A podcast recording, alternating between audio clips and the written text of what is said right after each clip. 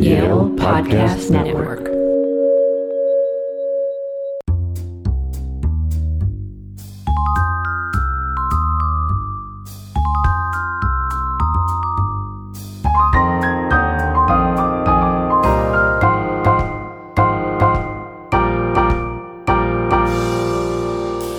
Hi, everyone. This is the Yale University Press Podcast. I'm Michael Hoke. It may not feel like it everywhere, but a new baseball season is upon us. So, what better time to talk about baseball's past, present, and future? And who better to talk about it with than the longtime baseball fan Susan Jacoby, whose recent book is called Why Baseball Matters. Susan, thank you for joining us today. Oh, I'm delighted to be here, even though even though the weather does not make it at the moment baseball seem like it really is ha- it is happening somewhere down in Florida. But yes, that's true. Well, as a, I have to say up front that I am a, a Cleveland fan, so I have uh, endured many a wintry opening day. So this is nothing, nothing new. oh, I know. I grew up in Chicago. right? Exactly. so even better. So speaking of, um, what was your what was your first baseball game? Was it a was it a Chicago Cubs White Sox game? My first my first live baseball game or my first baseball game on television. Well, what was your first live baseball game? My first live baseball game, I must have been about six was a game in Comiskey Park between the White Sox and the Yankees, mm-hmm. and the Yankees, as usual, creamed us. yeah, I think we all have I, that. I grew up. I, I, grew up hating the Yankees because they were the enemy of the White Sox, which is probably one of the main reasons I'm a Mets fan now. right, right. So, what what is it about? Uh, about baseball that drew you in um, over other sports or just in general? Well, as as I as I, I, I mentioned in the opening of the book, uh, my grandfather owned a bar in Harvey, Illinois, which is a blue collar town uh, just south of Chicago. So we were South Siders, and we rooted for the Sox, the South Side team. Although I did get taken to Cub games as well, but every Saturday for the, the years that we lived in Chicago, I'd go to my grandfather's bar. He invested very cleverly in the first and only color television set in the neighborhood. So of course the bar was just packed with with guys on on on Sunday after Saturday afternoons watching the ball game. And that's what I did.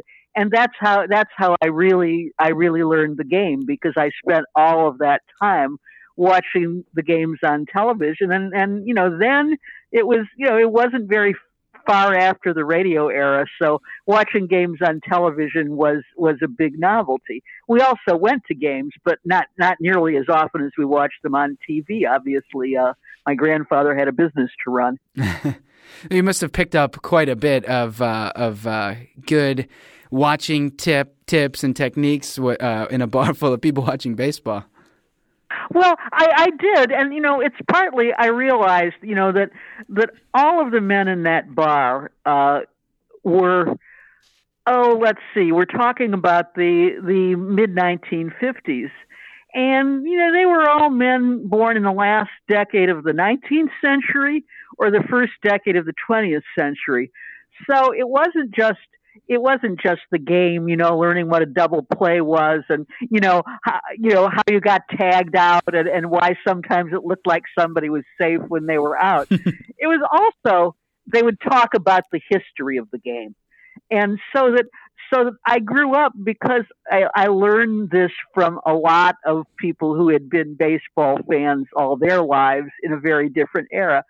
I learned something also about the history of the game, about what it was like, uh, about what it was like listening to it on radio, about, you know, some of these guys were old enough that, that if, if you didn't live right in the city, you heard about the games. They telegraphed the score and the action inning by inning, and people would gather in little town squares to uh, to you know to ju- just to hear the the sort of sort of replayed play by play action. So so I learned by I don't think by the way this is one of the points in my book and one of the difference today.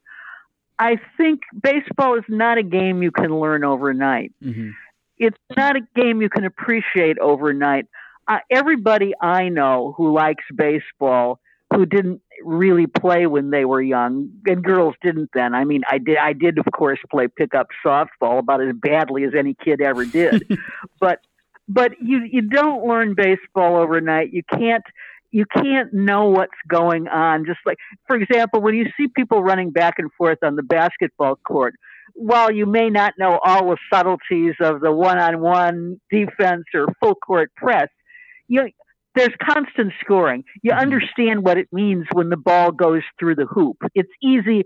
It's easy to see. Whereas a lot, say, of how you get to it, either an out or a home run in baseball, it's not visible unless you know something about pitching and pitch location. And that I I learned, you know, probably before I was at least nine years old, and just mostly from listening to these old guys talk about it. Yeah, I mean there is that that constant sort of battle of wits between the pitcher and the hitter that it, it takes a little while to sort of pick up on the nuances of that. It uh, you know it takes more it takes more than a little while actually. a lifetime. Uh, it, it it also takes more than a little while say to understand, you know, why why why why an inside pitch on the corner might might be great to get most batters out, but but if the particular batter is somebody that's his meat, well, then it's a bad pitch to him. It can be a good pitch, pitch to ninety percent of players, but but a bad but a bad pitch to him. Those things those things are not learned overnight, and you know I think that unfortunately, I'm talking about spending several hours every Saturday afternoon doing nothing but sitting around talking. Really. Mm. And mm. that is also something, it's just very different from, from the culture today. People don't, in general, kids sit around for three hours listening to somebody else talk. People are used to seeing action right there. Mm-hmm. Uh, you know, and, and, and there are other sports like basketball is, is one of them that are better suited to the instant gratification we've all gotten used to as a result of, as a result of our devices. People people don't generally watch, and, and I interviewed for this book. I interviewed a lot of high school students and college students who consider themselves fans, but they never they never look at action on a screen in, in, within a game for more than 15 minutes at a time, and and they all told me that that, that that's stretching it.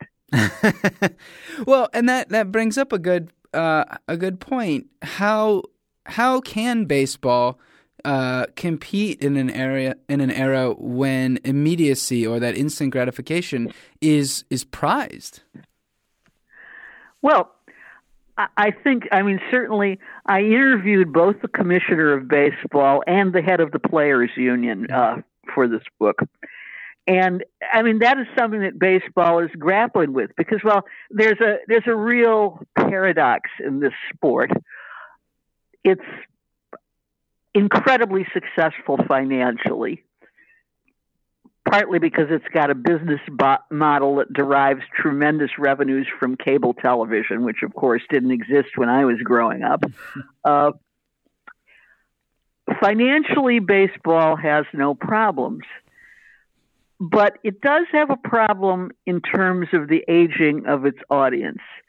Baseball has the oldest, the whitest, the most male fans of any major sport.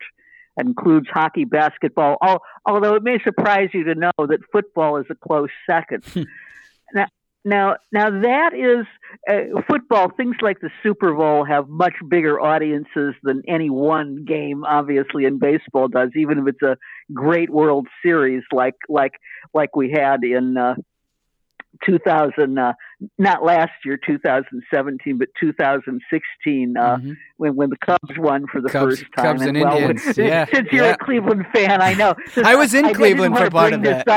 yeah, it's that's a really sore point. If you have to lose, but, if you have to lose to any one team, I guess the Cubs, with their longest streak, is the one to lose to. yeah, well, well, in, in, in any case, though, uh, baseball has has this problem that a lot of a lot of a lot of people just are not geared to watch something that takes this long to unfold and can and can change gears excitingly at many points in the game, but that's not guaranteed when you go to any to any game that it's going to be an exciting game. You know, you can go you can go out to the park and and sit there and there are boring baseball games, very boring baseball games. Some of them, and and I don't mean necessarily low scoring games. Mm-hmm. They're just games uh, that the fact is is is is is the team. I haven't got the statistic in front of me. Even the if you score three runs in the first inning, your chances of winning the game are something like eighty percent. now it's the twenty percent games we all remember, of course, right. uh, because memory is biased that way toward the unusual. But that's not the way that most baseball games are. And also, one of the things, I mean, like, like if you if you've been reading the coverage of spring training, you know, they're going through the usual thing. I mean, I mean, the commissioner mm-hmm. of baseball wants to shorten the games. Mm-hmm. Uh, I I think whatever they try to do to do that, it won't work. And and and and the reason I do that can be found in the book in some of the comments from the high school students I asked. Yeah, the average game, give or take five minutes, lasts about three hours. I asked them uh, all the proposals about what to do about baseball, such as limiting the number of visits to the mound. You know, now now an intentional walk, they don't have to throw the ball four times. The batter is just going to be awarded first base and all of that. These can shave at most five to ten minutes off the game.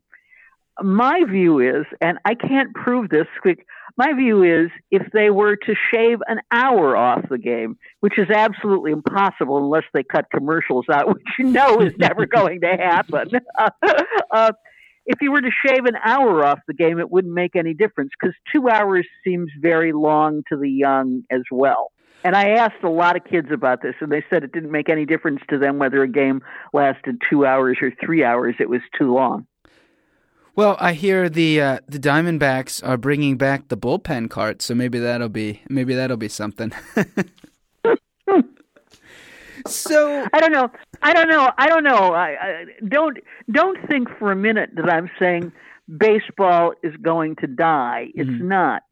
But I think that baseball has to, in terms of its aging and it's disproportionately white. The only the only ethnic group that has shown an increase in baseball are Hispanics.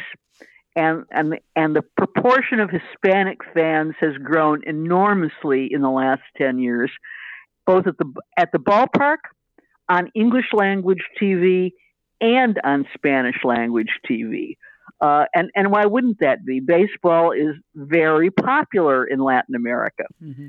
And, and so what happens also is uh, the first generation immigrants may watch baseball live at the park or on Spanish language ESPN, but uh, their kids they they will watch it on they will watch a lot of games uh, on English language TV because English they're either totally bilingual or English is their first language.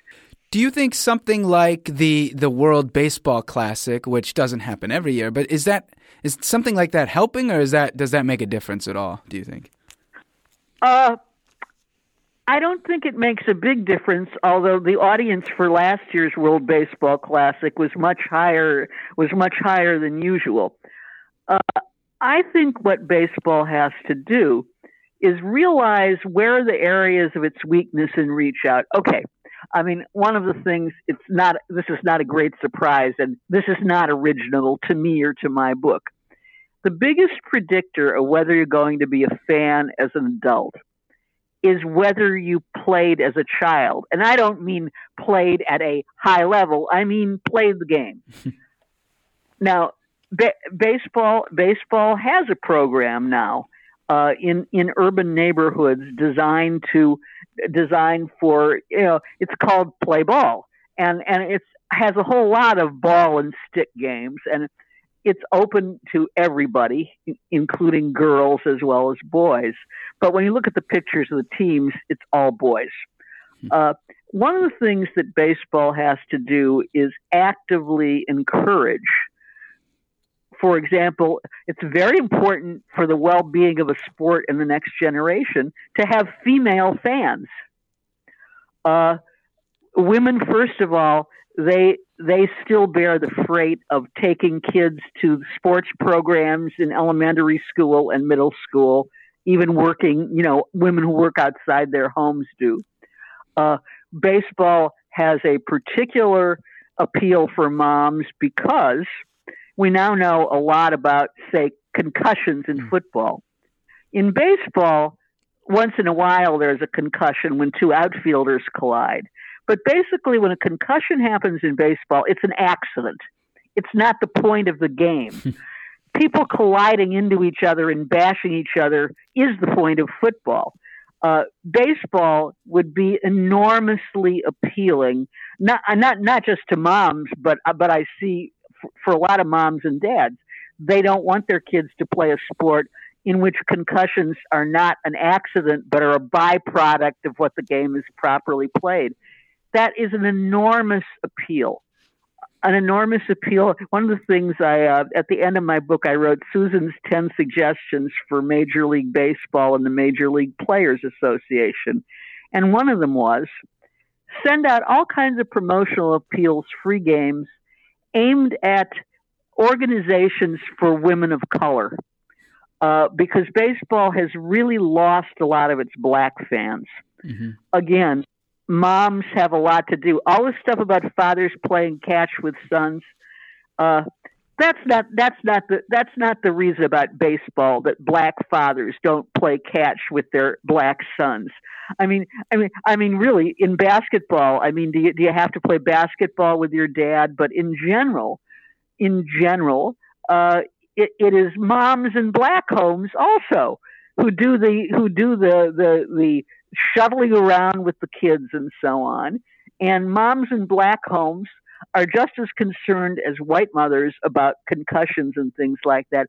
Baseball needs to reach make special appeals to those groups in which used to be a large part of the fan base but aren't now. So, if you were if you were made commissioner of Major League Baseball, uh, would yeah, that... just like Bart Giamatti, it's my fantasy. oh, only he achieved it. yeah, that's right. Well, what what would you focus on first? Would it be this engagement, or would it be would it be something else? It would be two things. It would be the kind of engagement with underrepresented fans I'm talking about, mm-hmm. but it would be something else. The professionalization of youth sports in America is an underreported and underrated phenomenon. There, there are elite leagues beginning really after age 14. And so a, a, a kid shows some talent and, you know, is picked out for one of these elite leagues. There's, there, there are two problems with these elite leagues. One, it costs the parents roughly three thousand dollars a year. They travel. You know, when I was growing up, you know, playing little league baseball, you know, meant you played for the, you know, for the hardware store. they traveled and competed with a hardware store team in the town that was five miles away. I mean, that, that was little league baseball. these these elite training leagues they require traveling, you know, the whole baseball season serious traveling, you know, competing with teams, you know, within a hundred mile radius, uh, professional training, uh, things that that that not just poor people, but lower middle income people cannot afford. And so that is a problem, but there is also a problem that we are seeing and which I was not able, unfortunately, to get anybody really to talk about, although Tony Clark, the head of the Players Union, actually alluded to it. Baseball is placed at a level that taught at a level in high school that places a strain on developing bodies. When you're, say, a 16 year old boy, that's what you are when you're 16, you're a boy. When you're a 16 year old boy, you're not anywhere near done with your growing you know, you can see even when you see the the few players who come up when they're 19 or 20, like say Dwight Gooden uh, back back in the 1980s, you can see that they develop and fill out. Uh, men do their final growing a lot later than women. I won't place any psychological emphasis on that, but men do their physical growing. They finish it up later than women do. And so you have a system in which kids are, you know, just encouraged to throw the hell out of the fastball mm-hmm. because that's that's how you get picked, you know, in in you know, for the minor leagues. It's important, but they're doing this. They're placing this strain on their arms at a time when their bodies are not in any way fully developed. And there is a real problem for this, and I couldn't get anybody to tell me whether there have been any actual studies done. I can't believe there aren't, but it's nothing. You see allusions to it on the sports pages, but it's nothing that's been released. Hmm. The number of injuries. Uh, look at what happened with the New York Mets last year. They had what was supposed to be the greatest pitching staff of young ages under the age of 26 in baseball. Mm-hmm. Every single one of them, mm-hmm. but one, served most of the season on the DL. They were people who had had Tommy John surgery, some of them before they were 20 years old. Now, Tommy John surgery, and I imagine anybody who's listening to this podcast knows what it is. Uh, you know, it's to fix the ligament in an elbow. Mm-hmm. Well, the original Tommy John, i.e., the first Tommy John, had this surgery when he was 30 years old. And he was a much better pitcher afterwards, but he wasn't a fastball pitcher. Tommy John was an extremely successful major league pitcher who, you know, never threw a ball over 90 miles an hour. never. but but when kids are asked to do these things, which were something that that that even let, let's say let's just go back 25 years ago, which wasn't wasn't the case. People didn't come up. It was very unusual when somebody came up and was throwing 100 miles an hour or 95 miles an hour. Now that's who they bring up. But when you think that a lot of them have been encouraged to do that since high school, what I would like to see, which doesn't exist, and I asked all of the professional baseball people I interviewed, is there a study that, that tells me how many of the first round draft picks brought up by the age of 21 how much time they spend on the DL in their first two years of Major League Baseball. This is certainly an answer that Statsy people could get. Mm-hmm. Uh, but so far, nobody has put it all together because believe me, I asked. and I don't think, I, I, frankly, I don't think right now any of the people who run baseball want to know mm-hmm.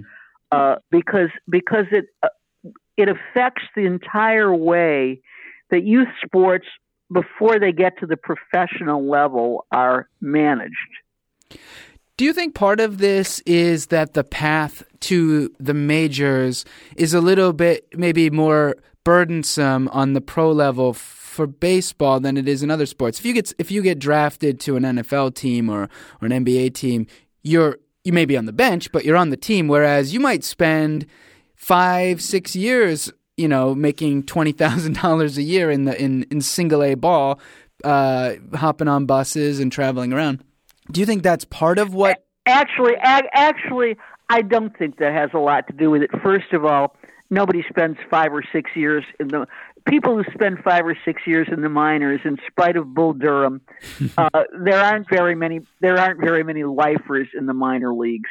Uh, people who've been and, and in fact that that that that is a kind of tragedy and there have been things written about this which is that which is that if if if you are smart uh uh, if you don't, if you don't, if you don't make it to the top level of the minor leagues in three years, so that you're in a position to be brought up to the show, uh, you're wasting your time. Hmm. It's not going to happen any more any more than it any more than it happened for for for uh, the hero in Bull Durham.